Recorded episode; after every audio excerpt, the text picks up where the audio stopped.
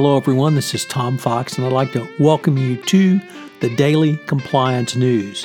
The Daily Compliance News is an offering of the Compliance Podcast Network. August 9, 2019, The Lying Doesn't Seem to Matter edition. From Sports Illustrated, a very interesting article about the NCAA's continued shooting itself not in the foot but in the head, uh, as they have now said that agents who represent basketball players um, have to have college degrees. And this is obviously a shot at Rich Paul, who is the agent for LeBron James, Anthony Davis, Ben Simmons, and other high profile players. It's an absolutely ridiculous requirement that the NCAA is putting on agents and um, showing once again that it really, uh, it's not that it doesn't know what it's doing, it's actually um, really trying to end its own existence, which probably would not come too soon. Uh, next up from the Wall Street Journal, it turns out that major banks have given congressional committees investigating Donald Trump thousands of documents relating to his business dealings in Russia, uh, both um, his personal family business, uh, family, and his business. Uh, according to people uh, familiar with the probe, these banks include Bank of America, Citigroup, Deutsche Bank, JP Morgan, Morgan Stanley, and Wells Fargo have provided uh, thousands of documents related to Russians who have had dealings with Trump and the Trump family. So the president's attempt to continue to keep these documents away from uh, investigators seems to be failing, as at least they are willing to honor the uh, legal requirements when they receive a subpoena.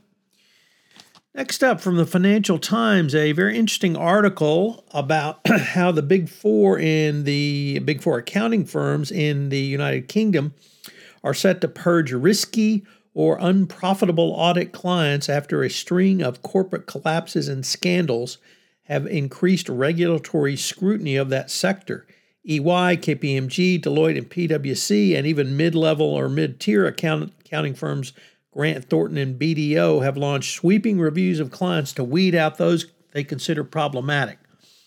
Auditors warn that in volatile section, sectors, um, companies uh, that have faced criticisms over their financial controls and corporate governments are governance are most likely to dro- drop. Um, also, it's interesting on the uh, profitability, uh, not really surprising there.